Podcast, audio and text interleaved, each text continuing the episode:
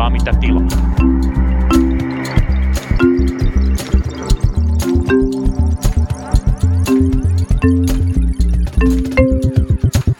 Hyvää perjantaita.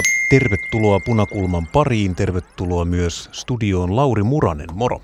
Siis tänään on keskiviikko. Niin on, mutta tämä tulee ulos vasta perjantaina. Aivan, aivan. No niin. Hyvä, hyvää perjantaita. Hyvää perjantaita kaikille. Mitä Lauri kuuluu? Oletko seurannut politiikkaa viime aikoina? Olen, olen kyllä seurannut. Tosin rauhoituin pääsiäisen viettoon. Olin kotiseudulla Pohjois-Karjalassa ja isäni luona internet toimii niin huonosti, että en pystynyt oikein seuraamaan mitään muuta kuin taaperon sekoiluja. Se kuulostaa hyvältä tavalta viettää pääsiäinen. Politiikassa itse asiassa työmarkkinapolitiikka nyt on ehkä se mielenkiintoisin osio, mitä tässä ollaan, mitä on tapahtunut viime aikoina. Nimittäin Tehy on ilmoittanut peruvansa lakot ja siirtyvänsä suoraan joukkoirtisanomisiin, mikä on harvemmin käytetty, mutta ei täysin ennenkuulumaton työmarkkinatoimenpide. UPM, UPM ja Paperiliiton välinen lakko on edelleen voimissaan, kuten se on ollut kohta puoli vuotta. Ja mitäs muuta on se muuta ihmeellistä tapahtunut? Niin Suomi on liittymässä NATOon, tosiaan näitä pieniä juttuja. Parhaillaan taitaa olla tämä NATO-keskustelu. Suuri, suuri NATO-keskustelu on käynnissä ja on oletettavaa, että siinä ei esitetä yhtä ainutta uutta ajatusta tai uutta näkökulmaa, mitä ei olisi tähän mennessä jo esitetty. Joo, kyllä tätä keskustelua on tietysti käyty kyllä hyvin pitkään. Kyllä. Mutta mennään suoraan asiaan. Meillä on nimittäin tällä kertaa vie, vieraana Talentian puheenjohtaja Jenni Karsio. Tervetuloa Punakulmaan. Kiitoksia, mukava olla täällä. Loistavaa, kun pääsit käymään. Otetaan ihan alkuun tämmöinen pieni lämmittelykysymys, koska tämä saattaa olla monille kuulijoille epäselvää, se on myös mulle vähän epäselvää. Mikä on Talentia ja mitä te teette ja keitä te edustatte? Keitä teidän jäsenet on? Talentia on siis ammattijärjestö. Me kuulutaan, Akava on meidän keskusjärjestö. Ja tota, Talentia on semmoinen noin 26 000 ö, sosiaalialan korkeakoulutetun ammattijärjestö. Meillä on jäseninä esimerkiksi ammattikorkeakoulusta valmistuneita sosionomeja, jotka työskentelee vaikkapa sosiaaliohjaajana lastensuojelulaitoksissa tai varhaiskasvatuksen opettajina päiväkodeissa, tai sitten yliopistosta valmistuneita sosiaalityöntekijöitä. Sosiaalityöntekijät on ehkä lastensuojelusta kaikkein tutumpia kaikelle kansalle, mutta toki sosiaalityöntekijöitä on myös vammaispalveluissa, päihdepalveluissa, sairaaloissa. Kyllä. Aivan. Paljonko teillä on jäseniä? 26 000. Eli aika iso ammattiliitto sitten kuitenkin. No kyllä, me ollaan viime vuosina kovasti kasvettu ja, ja tota, nimenomaan se sosiaalialan korkeakoulutettujen ääni on se keskeinen viesti, mitä niin kuin pyritään välittämään eteenpäin tässä yhteiskunnassa ja, ja tota, meidän jäsenten etuja valvomaan siitä näkökulmasta. Mennään tota, tietysti ajankohtaiseen työmarkkinatilanteeseen. Niin, oliko teilläkin semmoinen? Kyllä, kyllä se koskee Mikä, myös meitä. Miten te liitytte tähän konstellaatioon? Te olette ilmeisesti siis edustatte nyt julkisia aloja, mitkä on nyt niin kuin menossa myös, tai olettekin olleet lakossa, mutta mikä on, mistä kiikastaa? No ihan samalla tavalla kiikastaa esimerkiksi siitä palkkaohjelmasta. Se on ollut meidän tavoite, useampi vuotinen palkkaohjelma korjaamaan niin kuin sitä jälkeenjääneisyyttä, mikä meidänkin alan ihmisillä on palkassa, kun ajatellaan, että siellä on kuitenkin taustalla korkeakoulututkinto ja erittäin vaativat työtehtävät. Ja äh, sitten tota, toki on ollut niin kuin tavoitteena kehittää esimerkiksi joutuisa ruokailu työajalla, mutta sen sijaan saimme sitten sovintoesityksessä esityksen esimerkiksi sosiaalityöntekijöiden ja kuraattoreiden työajan pidentämisestä, joka oli aika pohjan oteeraus kyllä tässä maailmantilanteessa. Teidän ala menee lakkoon, niin miten se näkyy sitten suomalaisten arjessa? No tosiaan tällä hetkellä meillä on ollut niin kuin kuudella paikkakunnalla tällaiset kahden päivän lakot, missä meillä on jäseniä työskentelee siellä sote-sopimuksen puolella, missä myös nämä hoitajat, joista on ollut ehkä enemmän puhetta, ovat saman sopimuksen. Ja sitten ö, sitten esimerkiksi varhaiskasvatuksessa, jolloin puhutaan sitten OV-tessistä tai KV-tessistä. Ja se näkyy sillä tavalla, että, että esimerkiksi lapset, jotka ovat lastensuojelulaitoksissa tai päivähoidossa, vammaiset, jotka tarvitsevat tukea ja palveluita, niin kaikki tämmöinen viivästyy, kun meidän ihmiset ei ole niin tukemassa tätä yhteiskuntaa. Ja, ja kyllä mä ajattelen, että tavallaan se sosiaalialan korkeakoulutettujen työ on myös niin kuin semmoista yhteiskuntarauhan rakentamista tänne, kun puhutaan nyt näistä kriiseistä kriiseihin menemisestä. Niin. Tässä hoitajalako yhteydessä on puhuttu paljon näistä tämmöistä suojelutyöstä, mm. mikä, mikä on ikään kuin ää, pohjavaatimus, että ihmisten henki pystytään turvaamaan vaikkapa nyt leikkausten aikana. Ja onko teillä siis tämän tyyppistä työtä ja oletteko te rajaamassa tai miten se niin teidän tapauksessa mahdollisesti sitten rajataan ulos lakosta tai koskeeko no, tämä teitä? Me rajattiin tota, näissä toteutuneissa lakoissa sosiaalipäivystys pois, mikä nimenomaan on tämmöistä, että kun tapahtuu joku niin, niin akuutti niin, kriisi, niin, niin väkivaltaa, se... Per, koti, perheväkivaltaa tai tulee, pyydetään... Esimerkiksi tai joku äkillinen tilanne, missä myös ikäihminen voisi tarvita apua. Eli sosiaalipäivystys niin kuin ihan vauvasta vaariin niin sanotusti niihin ihmisten ö, kriisitilanteisiin vastaan ja lähtee paikan päälle tukemaan ja selvittämään, niin se rajattiin pois neuvotteluja sitten ilmeisesti teillä on siis olemassa vielä neuvottelukosketus sitten. Kuka teidän vastapuolella sitten on? Onko siellä kuntatyönantajat kanssa vai? Kyllä, kuntatyönantaja. Eli siellä neuvottelupöydässä oli. Nythän me ollaan sitten jo työriitojen sovittelussa ja sovittelulautakunta tällä hetkellä sitten rakentaa sitä omaa esitystänsä, mutta siinä kohtaa kun ikään kuin vielä neuvoteltiin, niin siellä oli KT eli työnantajapuoli ja, ja sitten tota palkansaaja järjestöinä, niin siellä on JAU eli JHL ja Jyty ja sitten Sote ry eli Tehy ja Super ja sitten tämä meidän neuvottelujärjestömme Juko. No niin, mikä on siis Juko? Se ei ole ammattiliitto, mutta se neuvottelee. Mikäs homma tämmöinen sitten on? Joo, eli Juko on meidän ö, niin kuin akavalaisten julkisalan koulutettujen neuvottelujärjestö. Se on noin 200 000 jäsentä kattava ja Jukossa on talentialaisten lisäksi esimerkiksi fysioterapeutteja, lääkärit, opettajat, psykologit, eli aika laaja tämmöinen niin kuin kunta-alan ammattiryhmien edustus. Miksi te olette järjestäytynyt tämmöiseen erilliseen neuvotteluorganisaatioon sitten, miksi te neuvottelee itsenänne?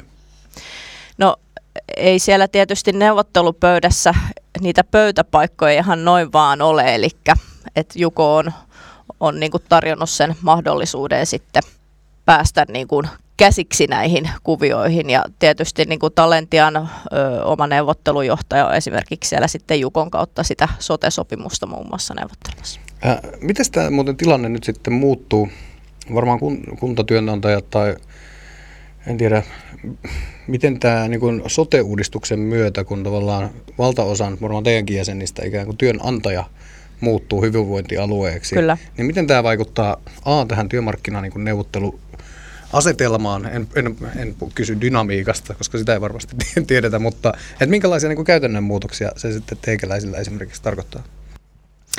No se on oikeastaan yksi asia, mistä tällä hetkellä neuvotellaan tai mikä siellä on vähän niin kuin kiistana alasena kysymyksenä. Eli tällä hetkellä näillä kunta-alan sopimuksilla on ollut tämmöinen yhteinen pääsopimus. Eli siellä alla on tämä sote-sopimus tai vaikka opettajien sopimus tai lääkäreiden sopimus esimerkkeinä. Ja, ja tota, nyt sitten tietyillä osapuolilla on ollut tavoitteena, että tämä pääsopimus ikään kuin laitettaisiin kahtia, että sinne hyvinvointialueelle tulisi sitten oma sopimuksensa ja sitten tällä kunta alalla olisi jatkossa omansa, mutta tämä on ollut yksi semmoinen vaikea asia, missä ei ole päästy eteenpäin. Miten tämä suhtautuu sitten tämmöiseen palkkaharmonisaatioon, jos tavallaan niin kun näissä pitää maksaa kaik- samoissa töissä sama palkka ja sitten yhtäkkiä jaettaisiin tällä kahteen sopimukseen, niin miten tämä tapahtuisi? No siis palkkaharmonisaatiohan koskee tietysti nyt vaan niin kuin niitä hyvinvointialueille siirtyviä työntekijöitä ja siellä oikeuskäytännön mukaan palkat tulee harmonisoida siihen piikkipalkkaan. Se on tietysti meidän näkökulma asiaan, vaikka, vaikka työnantajapuolella ehkä muita toiveita tilanteen ratkaisemiseksi olisi. Ja, ja tota, sehän on yksi syy, miksi KT on tässä vedonnut, että mikään palkkaohjelmiin ei ole rahaa, koska se palkkaharmonisaatio tulee olemaan tämmöinen miljardisyöppö. Aivan. Aivan. Niin on tietysti, nyt mä ymmärrän. Ja sitten osa niin kuin tehtävistä, kun, niin kuin nykyisen kuntapuolen tehtävistä, vaikkapa opettajat jää tavallaan sinne kunnille, Kyllä. niin sen takia tämä jako, jako siis tietyllä tavalla Semmoista tehdään. ei siis vielä ole, mutta esimerkiksi Sote ry toivoo, että tämä pääsopimus muuttuisi. Joo, aivan. Okay. No miten tavallaan, miltä tämä nyt näyttää niin kuin teidän suhteen tämä uusien hyvinvointialueiden starttaaminen, niin kuin teidän jäsenten suhteen? Mikä, siellä niin kuin, mikä on ehkä teidän suurin pelko niissä? No tietysti niin kuin, tämähän on ihan valtavan suuri muutos yksittäiselle työntekijälle siellä kaikki rakenteet muuttuu niin kuin uudenlaiseksi ja, ja tota noin, niin se, että miten pysyy ylempäätänsä tämmöisessä muutoksessa niin kuin mukana ja informoituna, niin se herättää aika paljon kysymyksiä ja myös semmoista epätietoisuutta ja huolta.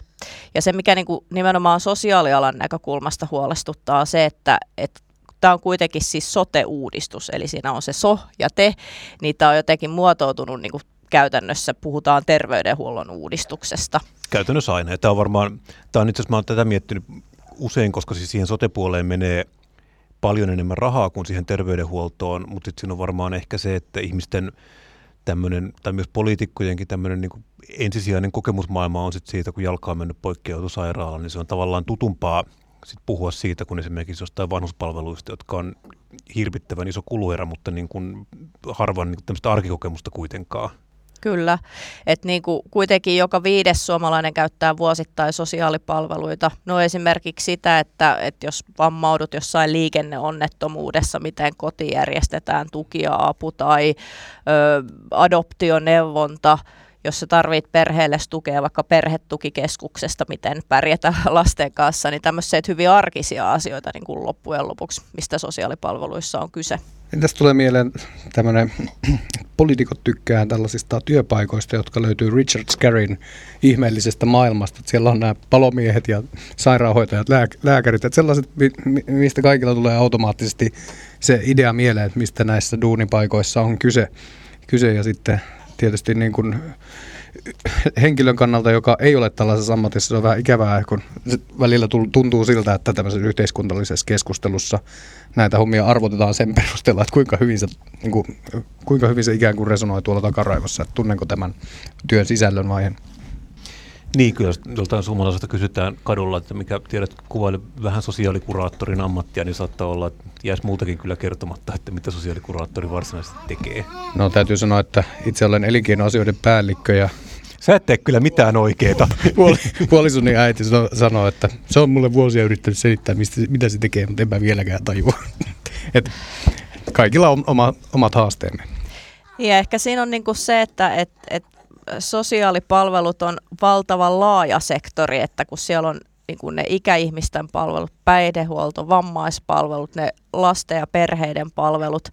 Ja, ja tota, sitä työtä on myös vähän niin kuin vaikea yksinkertaisesti sanottaa. Siellä on aika monimutkaisia lainsäädäntökokonaisuuksia, joiden kanssa niin kuin painitaan ja ne palvelusysteemit ja valikoimat, että, että sitä on ehkä kouluun niin kuin vaikea mennä lapsille selittää jotenkin tosi yksinkertaisesti, että mistä tässä on kyse, kun työskentelen sosionomina esimerkiksi. Joo.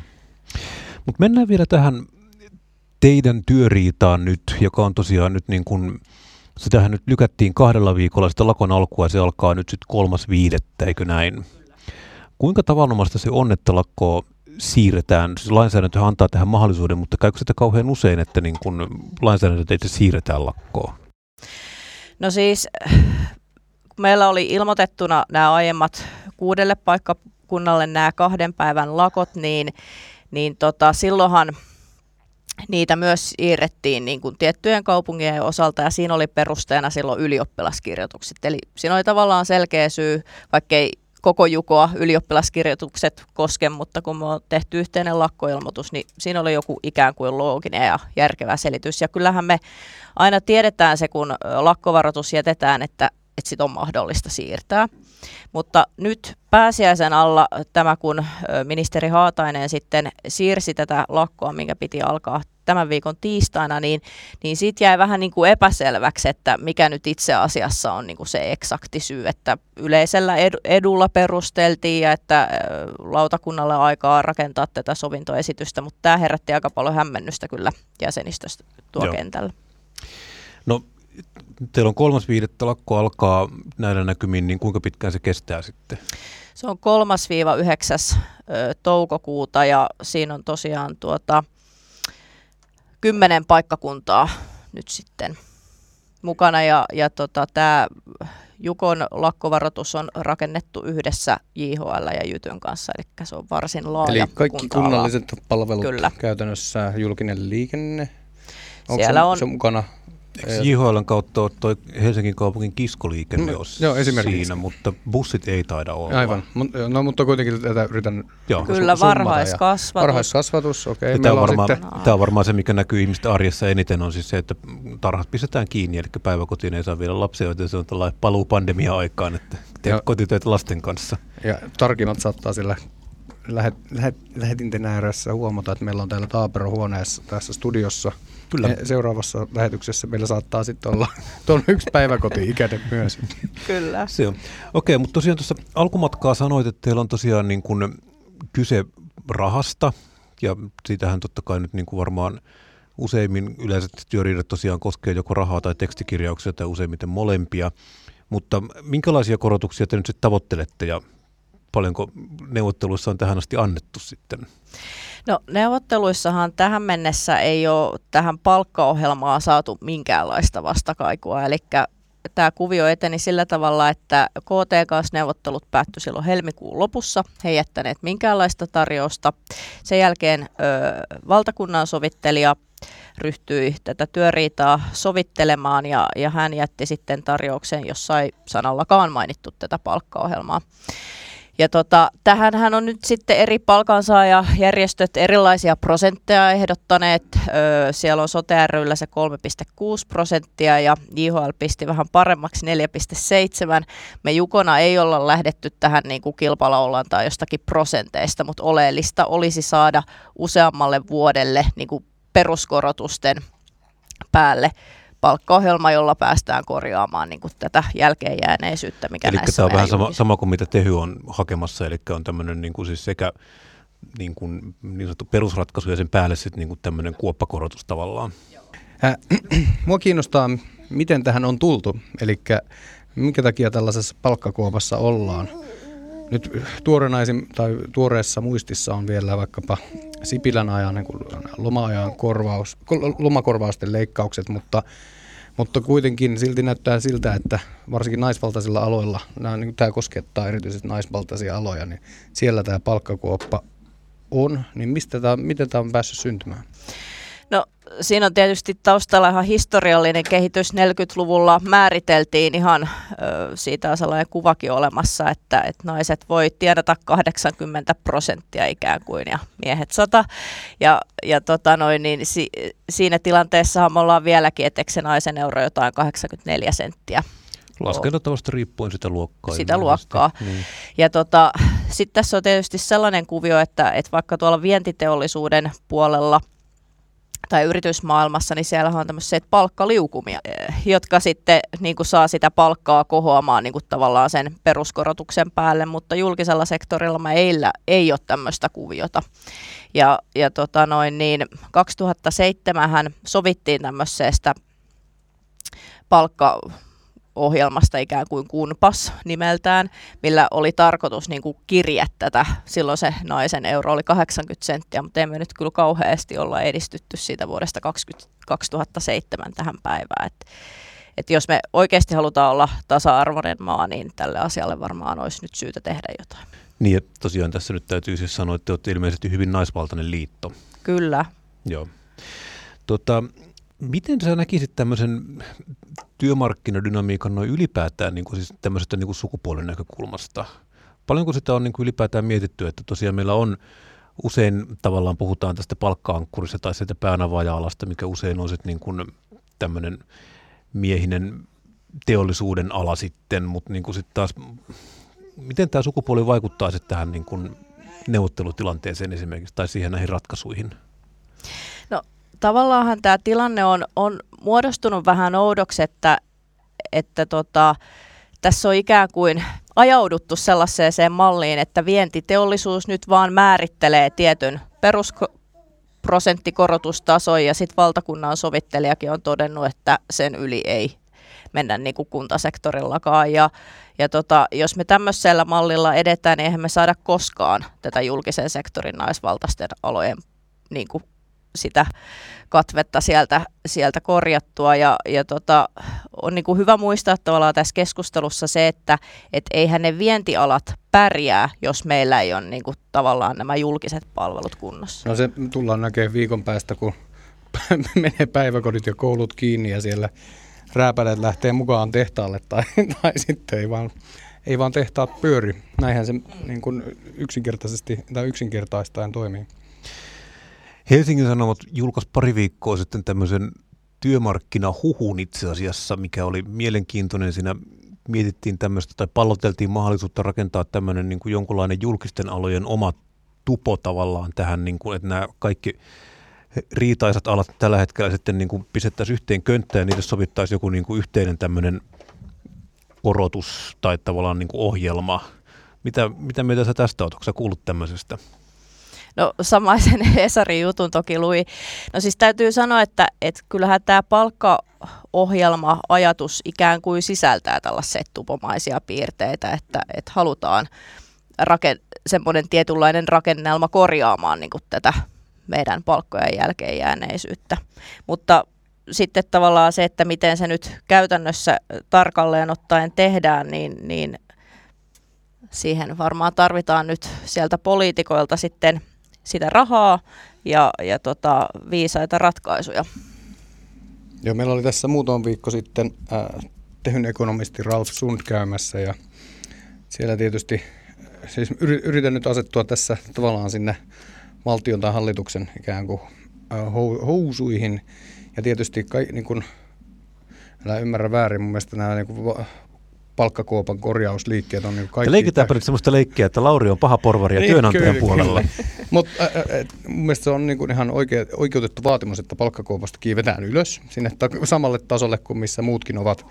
Mutta joka tapauksessa se, että jos, se, jos toki jokainen liitto niin katsoo tilannetta vähän niin kuin omasta, omasta kulmastaan. Varmaan nyt, koska Lauri on tällainen erittäin huono porvari, niin minä kysyn nyt se, että onko meillä tähän rahaa? Niin, mistä rahat?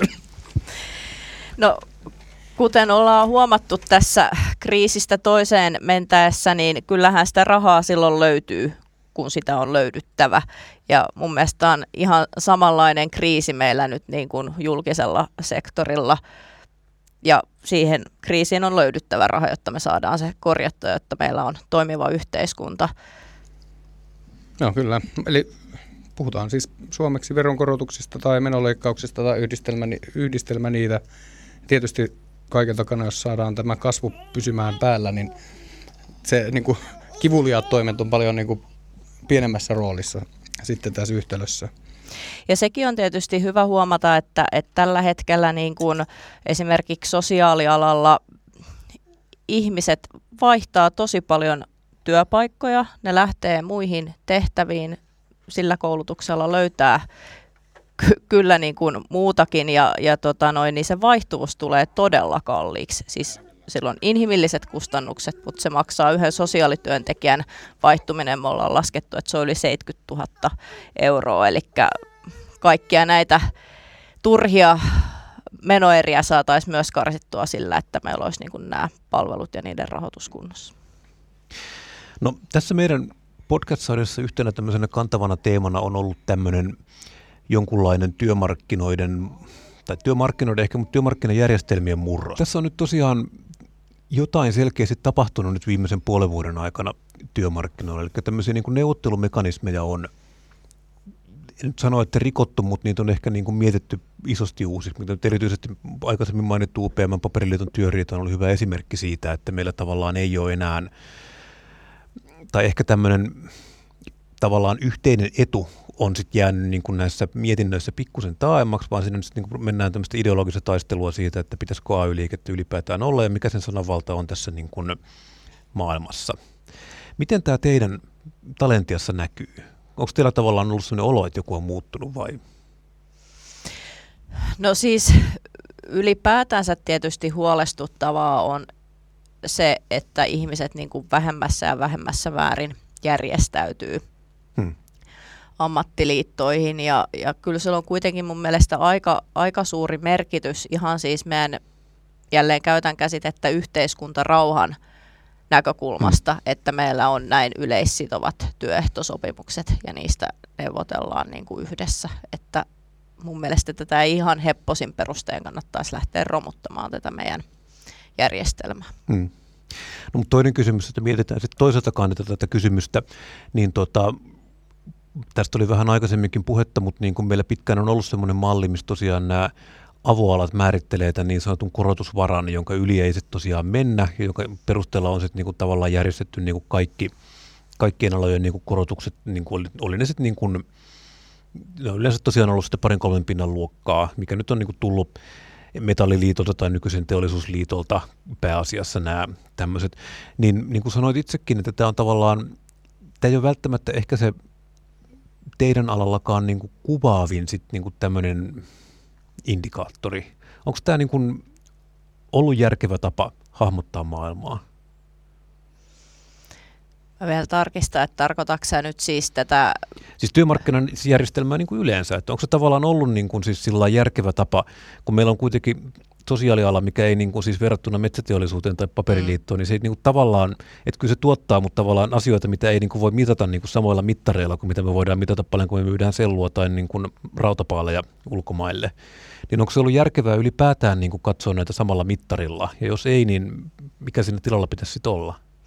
No joo, toi on ihan totta, että et, ö, ei niitä voi tarkastella samalla tavalla, koska ne on täysin erityyppisiä niin. elementeiltään.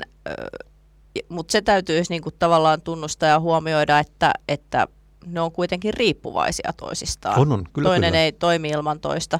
Mutta se, miten niinku tätä kuviota voisi jatkossa tarkastella sen jälkeen, kun nyt saamme sen palkkaohjelman ensin tähän korjaamaan hmm. tätä tilannetta, niin, niin jatkossa esimerkiksi tietyin väliajoin tarkastella, että minkälaisia liukumia niin kuin siellä yksityisellä puolella on tapahtunut ja sitten korjataan niitä siinä julkisella sektorilla, jos siellä on tapahtunut tämmöistä palkkakuoppaa, jotta me ei oltaisi taas sellaisessa tilanteessa niin kuin 2007, että ikään kuin oli joku palkkaohjelma, mutta sitten se katosi se vaikutus.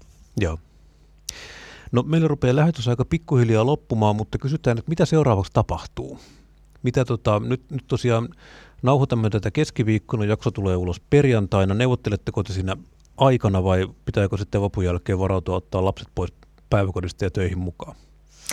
No tässä juuri ennen kuin aloiteltiin, niin puhelimeen kilahti uutinen, että pääministeri Marin oli kertonut odottavansa sovittelulautakunnalta esitystä tämän viikon loppuun tai ensi viikon alkuun. Ja, ja tota, toki mekin sitä kovasti odotamme. Toivotaan myös, että se olisi hyvä esitys, mutta, mutta jos se ei ole, niin sitten vapun jälkeen niin, niin tota, lakkoihin joudutaan menemään. Hmm. Ja tämä on edelleenkin, me ollaan vähän semmoisessa umpikujassa, että kun puhutaan tavallaan julkisista aloista, niin ne palkankorotusvarat tavallaan, mitä voidaan niin kuin pöydässä luvata, on kuitenkin kiinni sit lopulta niin kuin poliittisista päätöksistä. Ja niin pitkään kuin poliittiset päättäjät toteavat, että he ei tavallaan halua olla osana tätä työmarkkinamekanismia, niin onko tässä jotain ulospääsytietä olemassa? No eipä oikeastaan. Näin se on. Jokainen palkansaajajärjestö on ilmoittanut, että ilman palkkaohjelmaa tästä tilanteesta ei eteenpäin päästä ja, ja siihen me tarvitaan niitä poliittisia päätöksentekijöitä. Että. Hmm. Joo, tämä on ollut varsinkin SAKssa pitkään tämmöinen niin kuin lähes opinkappaleen tai opinkappale, että niin kuin poliitikot ei ole työmarkkinapöydissä mukana, että poliitikot ei osallistu tähän, mutta nyt tähän haastaa sitä aika paljon sitten. Ja eikö tässä nyt tavallaan murru tavallaan tämä, tai muutu tämä neuvottelukenttä sitten niin kuin ihan toisenlaiset, kun sinne nyt tosiaan Tehyn Rytkönenkin on niin kuin ihan avoimesti vaatinut, että niin kuin Saariko ja Marinin pitää tulla tähän niin kuin neuvotteluosapuoliksi. Niin, poliitikothan kommentoi itse tähän näin, että, että he puuttuvat vasta sitten, kun on joku esitys pöydässä ja tota, nyt tavallaan sellaista tilannetta ei vielä ole tullut, koska KT ei tehnyt minkäänlaista tarjousta ja sovittelijakaan ei tästä palkkaohjelmasta tehnyt esitystä. Eli nyt sitten, jos sovintolautakunnalta saataisiin sellainen esitys, että siinä olisi se palkkaohjelma mukana, niin silloin poliitikkojen pitäisi tulla siihen sitten niin kuin määrittämään sitä rahoitusta. Hmm. Niin ja sitten se on tosiaan, tämä on sillä lailla että mä en ole varma sit, kuinka moni poliitikko haluaisi niin kuin esitellä sit voimakkaasti alijäämisiä budjetteja esimerkiksi tämän palkka, palkkaohjelman takia, tai sitten, että niin kuin, mikä ylipäätään se mekanismi olisi olla sitten, niin kuin, kai se nyt tietysti VM sit vaan niin kuin lähettää lisää rahaa valtioosuuksena kunnille, niin sinällään se, silloin se varmaan teknisesti menisi, miten tämä homma hoidettaisiin. Mutta tosiaan elämme mielenkiintoisia aikoja ja katsotaan, miten tässä käy, mutta kiitoksia tosiaan Jenni Karsio, kun pääsit punakulmaan käymään. Kiitos, oli ilo olla mukana. Lauri Muranen lähettää teille terveisiä. Hän joutui poistumaan pikkuassistentin kanssa lähetyksestä hetken aikaa sitten, mutta hän varmaan yhtyy sanoihin, jos kerron teille, että jos piditte tästä, kertokaa meistä kaverille. Jos vihasitte tätä, niin haukkukaa meidät kavereille. Meidät löytää Spotifysta ja Apple iTunesista ja Facebookista ja minut löytää Herttoniemestä ja Lauri löytää Pappalomalta. Mukavaa kun kuuntelitte työmarkkinarikasta pääsiäisen jälkeistä aikaa ja sieltä se vappu, tuo työkansan suuri juhla, hämöttää. Sitä kohti mennään. Mukavaa kun olitte mukana. Hei vaan!